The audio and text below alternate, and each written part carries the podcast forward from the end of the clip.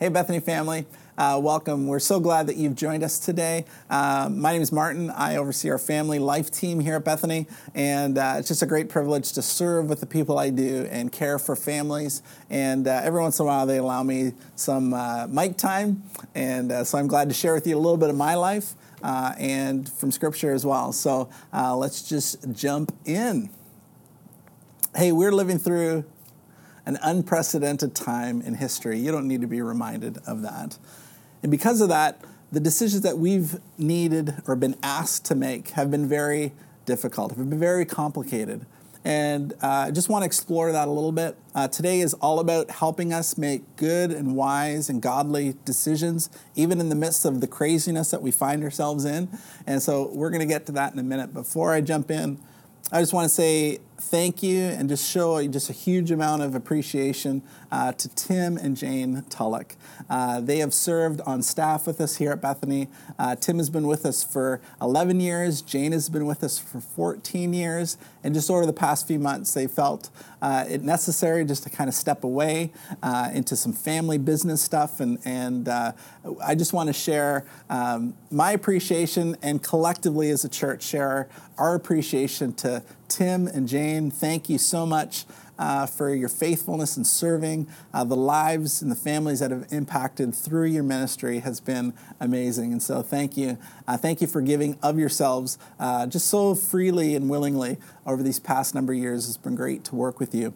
Uh, Tim has been our sports director here. He took kind of this crazy idea that Pastor Larry had that you could impact families uh, for Jesus through sports and he kind of made that a reality. And so, uh, thanks for Tim for dreaming that into reality and carrying that so well uh, these past years. And Jane has been our assistant director of KidsMin here, and again, just loved families well. Just made sure everything was well organized and and that we were running like a well-oiled machine. And and so, Tim and Jane, we're going to miss you, and we just send you away with God's blessing and love. Uh, if you weren't with us this past Sunday, we had kind of a celebration in the pavilion wasn't a kind of celebration, it was a celebration, uh, just this open house. And, and if you weren't able to be there and kind of share your appreciation uh, to them, I know they'd love for you to reach out and, and share that. And so, hey, take some time this week to reach out to them uh, via phone call or email and just show them your love. I know they'd appreciate that. So, so, again, as I was saying, we don't need to be reminded that we're living during unprecedented times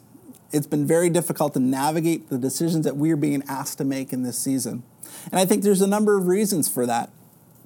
The first reason I think is the, the number and pace of decisions we are being asked to make that things are coming quicker and quicker, and we're not given lots of time to kind of think through and process the outcomes of the decisions. It seems like we've gotten an email from uh, the school saying you need to make a decision whether you're sending your kids to school, and oh, by the way, it needs to be done tomorrow.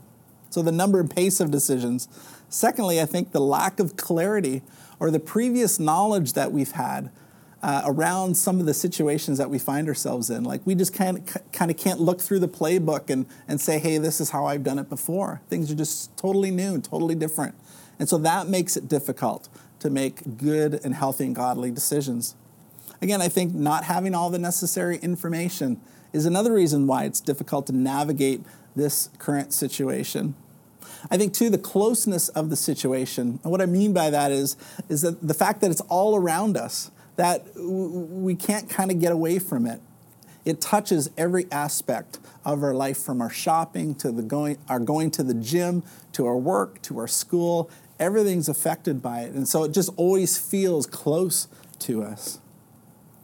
And lastly, I think the potential outcomes of the decisions we make during the season make it difficult. Like, we're just not talking about what color shirt I should wear today. Like we're we're talking about things that are going to affect our future and our finances and our kids and the things that are that are most dear and close to us. So when you kind of throw all these things into the mix, uh, we have the potential to make some pretty bad decisions. Some decisions that might not lead us to where we want to go.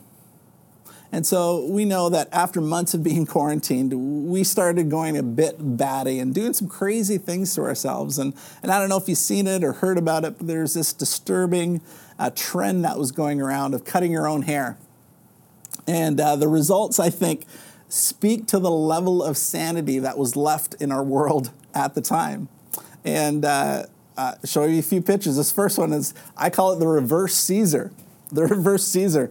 And that's a, it's a picture of, of, pure, of pure joy, I think. Uh, this next one is, I think, my personal favorite. I've got two that I really like. This one, though, is, is one of my personal favorites. It's called The Full Circle. The Full Circle. That's right. The Full Circle. Just look at it, take it in, and uh, this might be something that you say, hey, you know what? I think I'm going to get this done. And I know your hairdresser would thank you for it. Full Circle. This next one's called The Monk, or I call it the Half Monk, because they weren't quite fully dedicated to it. They didn't go all the way around the back and side of the, the hair with it, just the top. But still, I think I think uh, something something beautiful. The monk.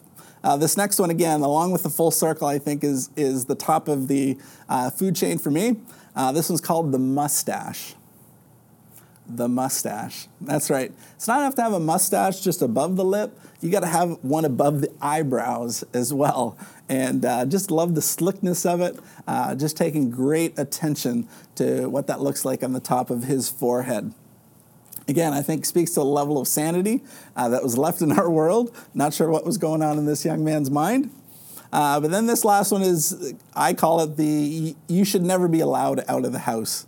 Uh, that's officially what that one's called.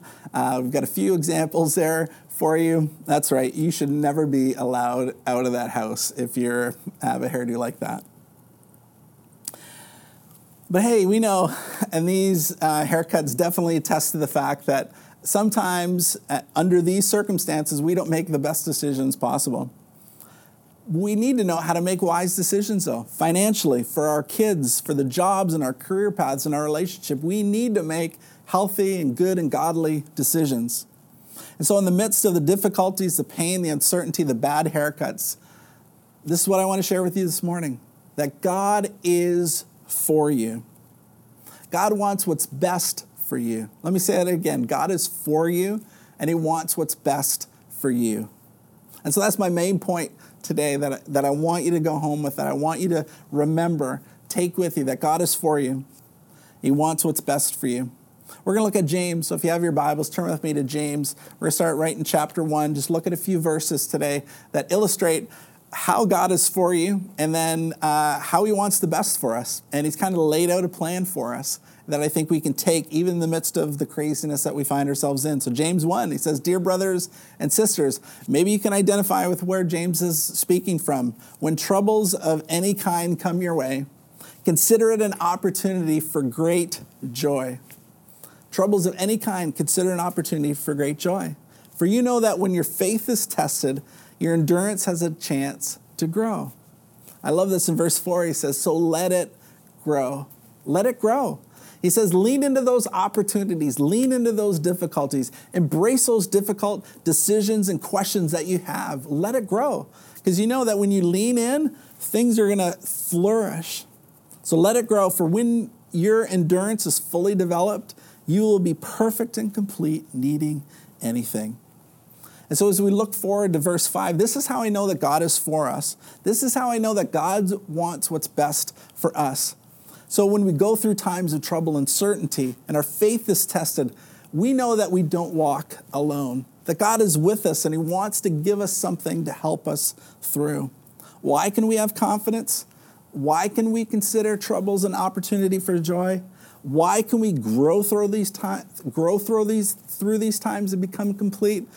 The answer is found in verse 5. He says, if you need wisdom, if you need wisdom, or should I say, when you need wisdom, ask our generous God. Ask our generous God. I love that. And He will give it to you.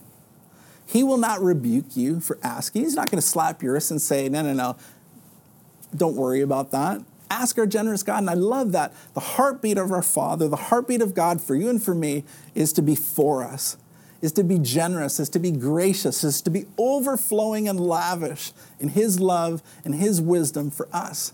So if you find yourself, and when you find yourself, in a difficult situation, when you need wisdom, when earthly wisdom, when conventional wisdom won't do, he says, I'm going to be there. Ask me, ask me. I am for you. I'm generous. And I want to help you through. I love that. So if you find yourself in that place today, embrace the fact that God is generous and He wants what's best for you. And so James picks up this idea of asking for wisdom a few verses later, again in chapter 3, verse 13. And we'll spend the rest of our time in these next few verses. He just outlines and kind of illustrates the kind of wisdom that God has for us. And it'll blow your mind. He says, If you are wise and understand God's ways, prove it by living an honorable life, doing good works with the humility that comes from wisdom. James is saying, I want you to do a reality check. In essence, verse 13 is saying to us that we will be exposed by the decisions we make. So, the decisions we make and the attitude that we carry with us displays whether we're wise and whether we're truly understanding God's ways, whether we truly understand God's ways. And so, he's going to unpack this for us in these next few verses to help us understand what he's, what he's sharing with us. In verse 14, he says, But if you are bitterly jealous, and if there is selfish ambition in your heart, don't cover it up with boasting and lying. For jealousy and selfishness are not God's kind of wisdom. Let me say that again for jealousy and selfishness are not God's kind of wisdom. Such things are earthly, unspiritual. He says, even demonic. For whenever there is jealousy and selfish ambition, there you will find disorder and evil of every kind. Sometimes I know for me, and maybe you can attest to this too in your own life, the motivation for my decisions are selfish ambition. They're selfishly based, they're selfishly driven, or they're driven by jealousy. It's from wanting too much or feeling like we don't have enough feel like we have too little. But either way, it comes from a place of discontentment in our life. And this pandemic has exposed our discontentment, hasn't it? It has exposed that in our hearts, in our lives. But here's the truth we won't find God's peace. We won't experience the wisdom that He has for us if we're motivated by discontentment. He says, this kind of motivation is, is earthly and unspiritual, and even demonic. It's going to lead us to disorder and chaos and hurt. And I think, ouch, like, James, why are you being so harsh here? Like, man, it's good to be honest in church, but I think you're just kind of going overboard with the honesty, right? But I think James knew something.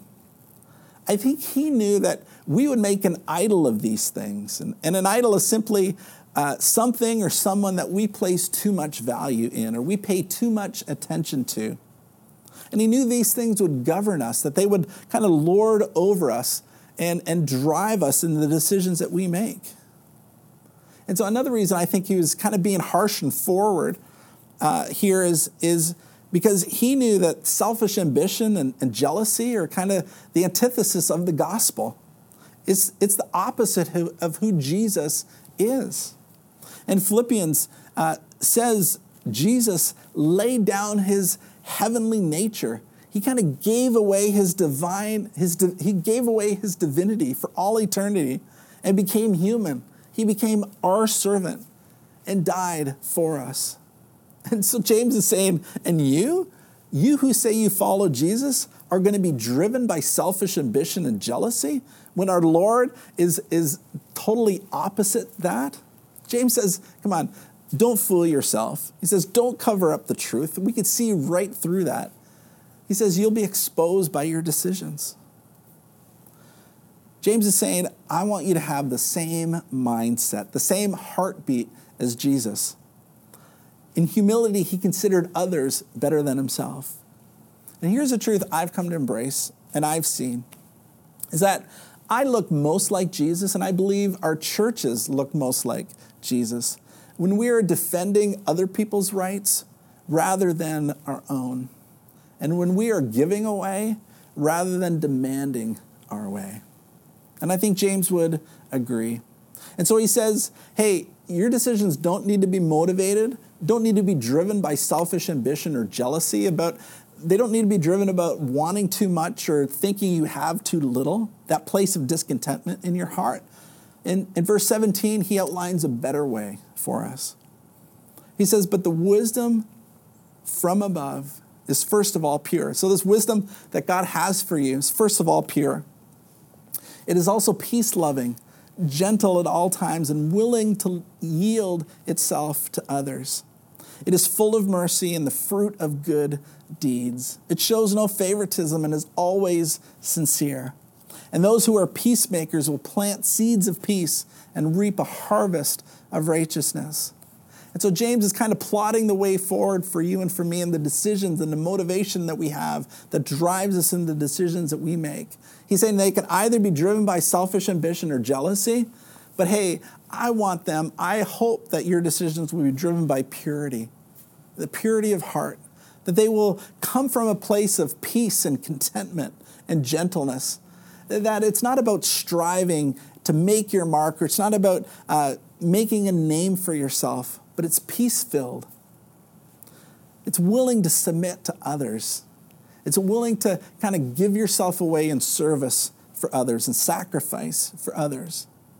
It's an outflow. I love this. It's an outflow of the mercy filled life God has so graciously shown us, right? The fact that we can see that God has worked in our hearts and shown us his mercy, and that drives us.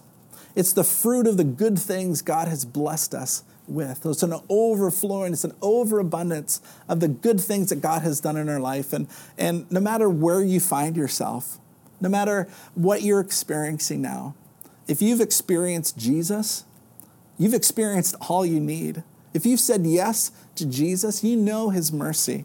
You know the fruit of the good things James is talking about, the good things that God has blessed you with. So if we have Jesus, we have more than enough.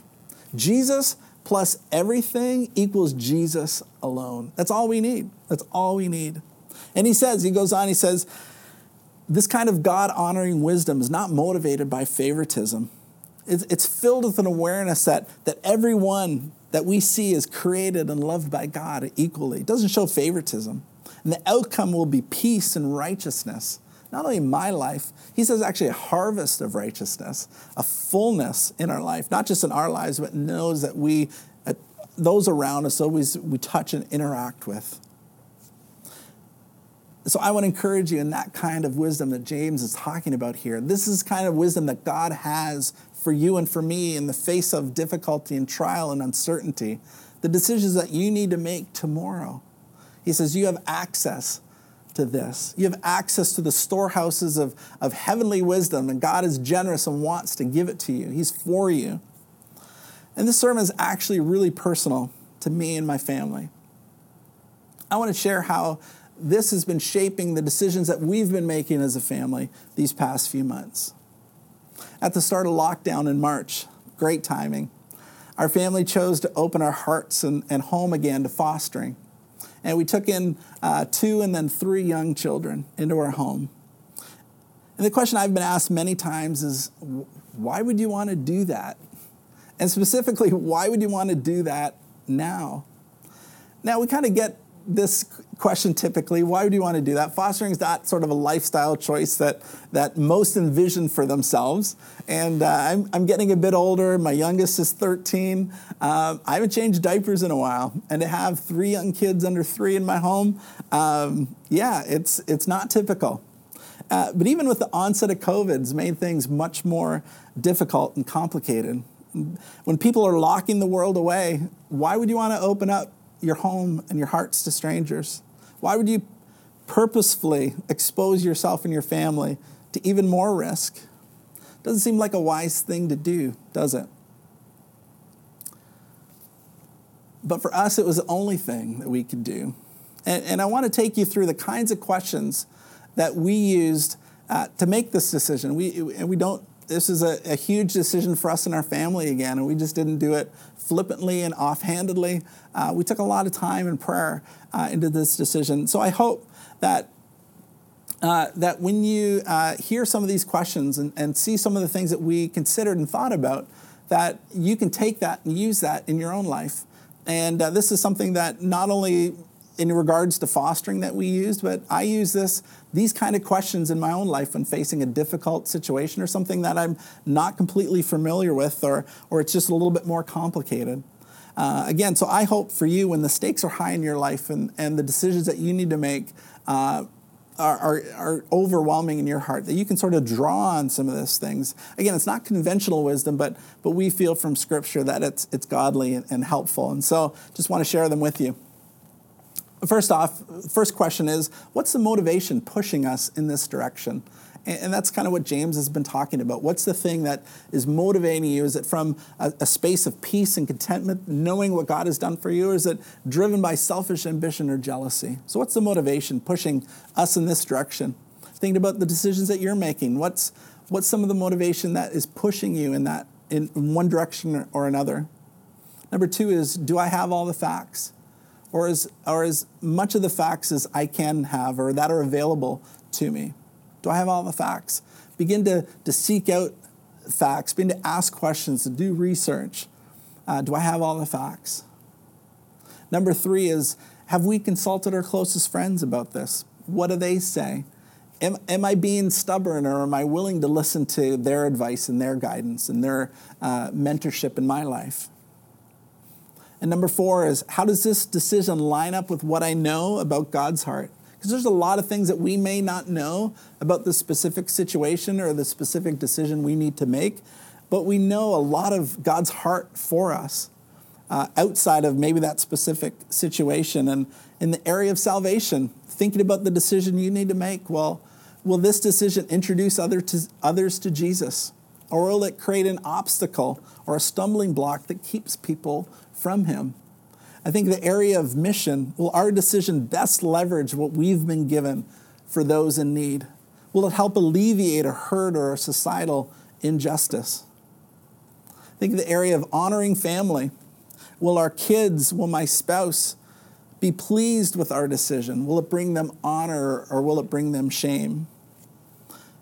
Talk about honoring commitments. Is it sustainable? Will our decision cause me to break my word or commitment to another person? Can I kind of live by the decision I've made? Is it sustainable?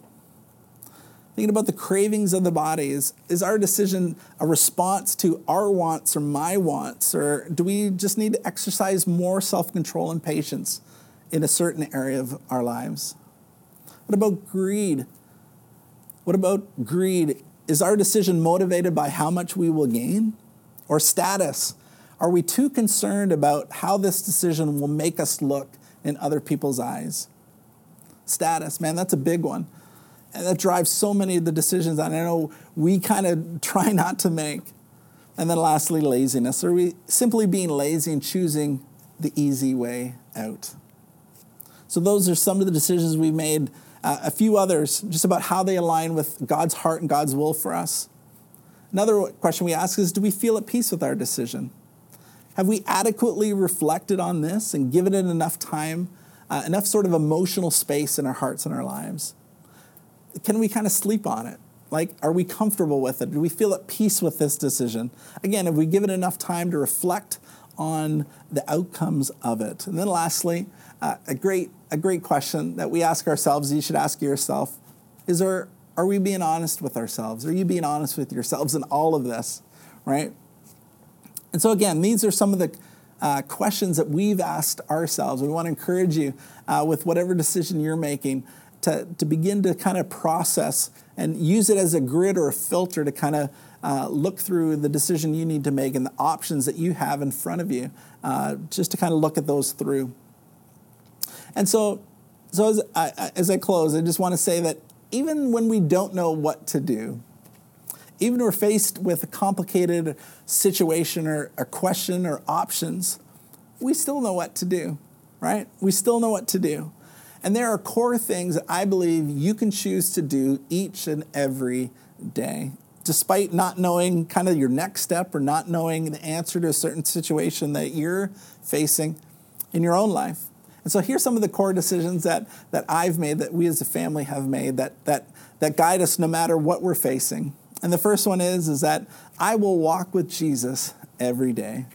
I will walk with Jesus every day. Doesn't matter if, if I'm in a good space or difficult space, if I'm uh, just facing sort of random situations and questions and situations, or if I'm kind of knee deep in something that I don't really know how to navigate. I know that that kind of my starting point, the thing that I can kind of anchor myself to is that every day I will get up and walk with Jesus every day. That I will seek today and every day to take on the attitudes, behaviors, and character of Jesus. That I may not know how to respond in a certain situation, but I could always be loving. I can always try to be like Jesus in every situation. I can treat people the way that Jesus would. And so I could seek to take on those attitudes, behaviors, and character. And thirdly, I'll be grateful and, and squeeze the most out of every day. I can be grateful, right? I could squeeze every bit of joy and happiness out of the day. Fourthly, is I will bless my family and I will model the way of Jesus for them, that my family is my number one priority.